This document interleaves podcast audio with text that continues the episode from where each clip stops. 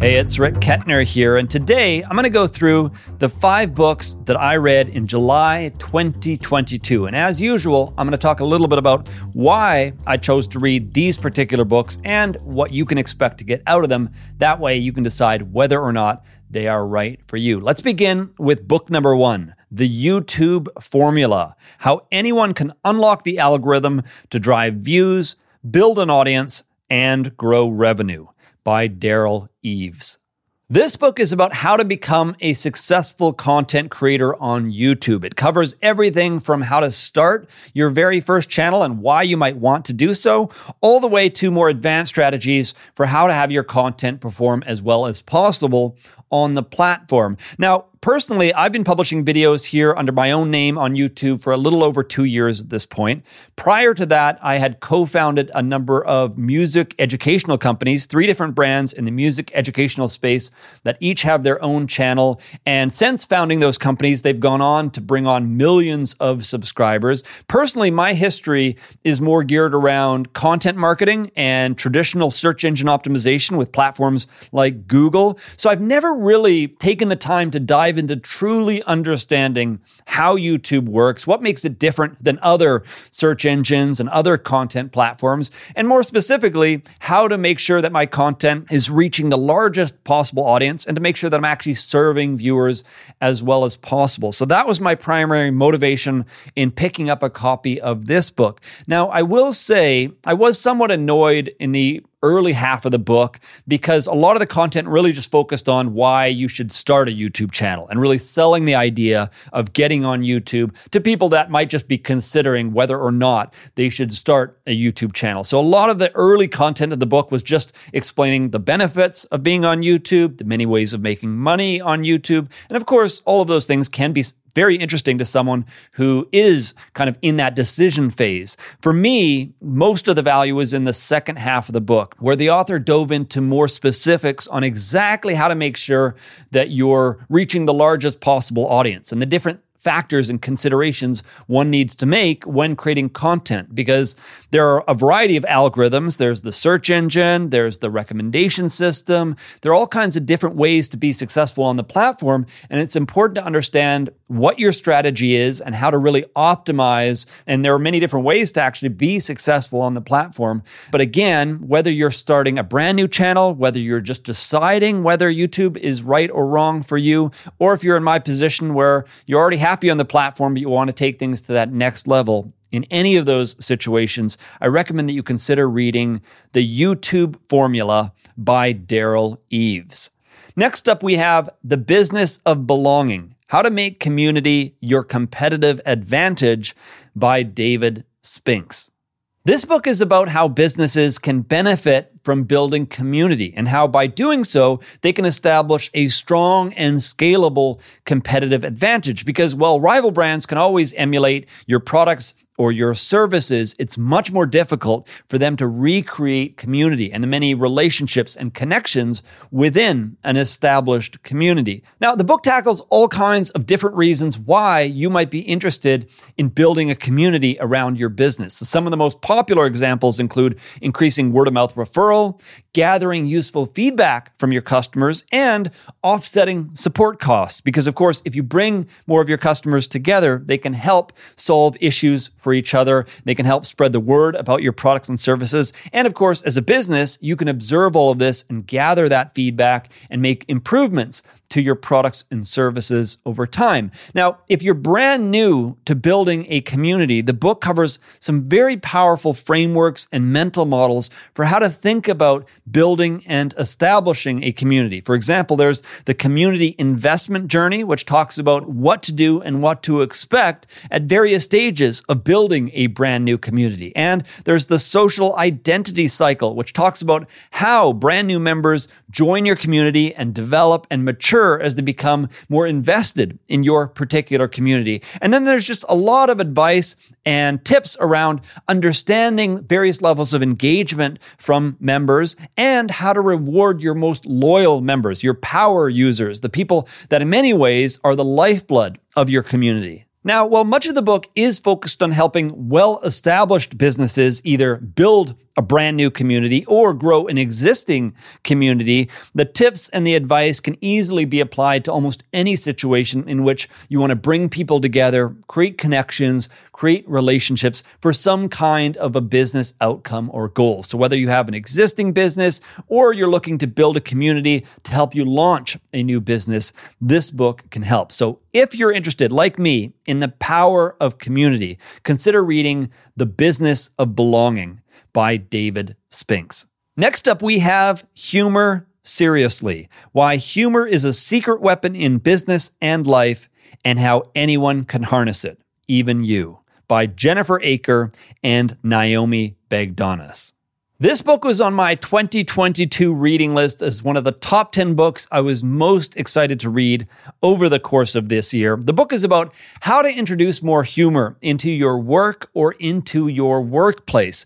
And my interest in reading this book primarily revolved around wanting to make these videos more engaging and entertaining. And what I find is that in my personal life, I'm much more likely to be funny or to use dry humor here and there, whereas in these videos, I'm typically really focused on just delivering information. And so that humor and that entertainment factor just doesn't really translate over. And so I picked up a copy of this book primarily out of an interest in closing that gap and being more myself in these videos. Now, I will say, I don't think the book really tackled that topic as directly as I would have liked, but the book does cover a lot of different subjects, some tips and some advice that I do think is pretty useful and relevant. So, for example, the book covered some tips from world class comedians in terms of how to be more funny. It also talked about how to recover from a misstep in the case that you deliver a joke that either doesn't land or, for in some cases, might create a situation where your joke comes across as insensitive and how to correct for that and how to recover.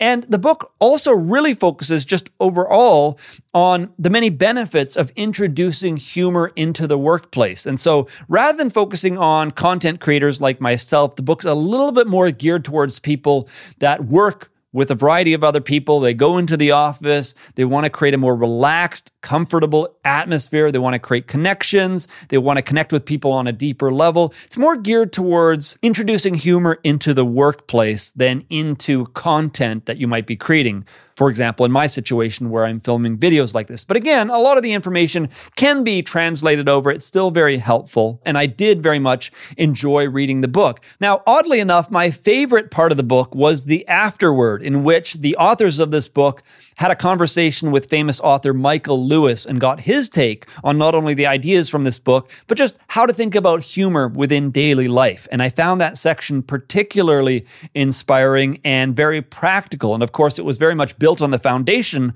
outlined from this book, but I found Lewis's perspective rather inspiring and just very down to earth and practical. So, anyway, if, like me, you're interested in incorporating humor into your work or into your workplace, consider reading Humor Seriously by Jennifer Aaker and Naomi Bagdonas. Next up, we have The Gift of Failure How the Best Parents Learn to Let Go So Their Children Can Succeed by Jessica Lahey.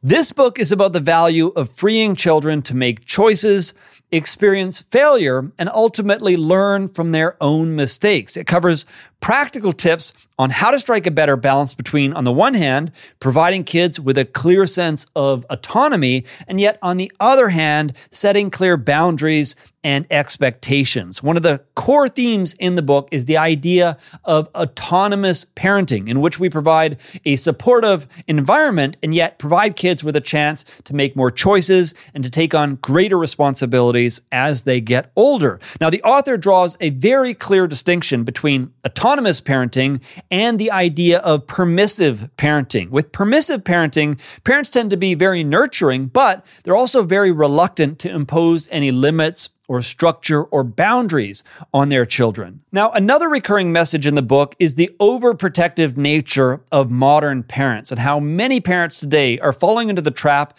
of trying to protect their children from perceived threats and negative experiences. And the author explains how many of these risks are vastly overblown, and thus parents end up trying to protect their kids from situations that are highly unlikely to ever happen. And in the process, they end up sacrificing opportunities for their children to develop independence and resilience. Now, one of my favorite things about this book is how the author is both a teacher and a parent, and therefore she's uniquely qualified to understand the capabilities of children at different age groups. And so throughout the book, she would mention how parents routinely underestimate the capabilities of their children. And she goes on to explain what you can expect from your kids at different age groups and at different milestones throughout life. For example, as they progress through the traditional school system. But anyway, if like me, you're interested in understanding how to provide your kids with greater autonomy and how to allow them to learn and grow by making choices and experiencing failure and learning from their mistakes, consider reading The Gift of Failure by Jessica Lahey. Next up, we have Future Proof Nine Rules for Humans in the Age of Automation by Kevin Roose. This book is about how to live a better life in the age of automation and artificial intelligence. It explores the many concerns that people have, both real and imagined, about emerging technologies. And it talks about very practical things that we can do to be better prepared for a rapidly changing world. Now, if the book looks and sounds familiar, that's because this isn't my first time reading the book. I first went through the audio version about a year ago, and I've recommended it in a number of videos here on my channel. This time around, I decided to go through the digital version so I could really study the content more closely and make some highlights and take some notes. One of the things that I most appreciate about this book is how the author doesn't really take either of the extreme positions in the ongoing debate about automation and AI. So he doesn't take the view that this is going to make the world dramatically worse and that we're going to somehow enter some doomsday scenario, nor does he see this as leading to some kind of utopia where the world is just going to inherently get better and better because of artificial intelligence. Instead, he really focuses on the practical practical everyday concerns and the way that automation and AI are already affecting the economy and affecting the way that we work. And in some cases, how it is already disrupting many industries and many jobs out there.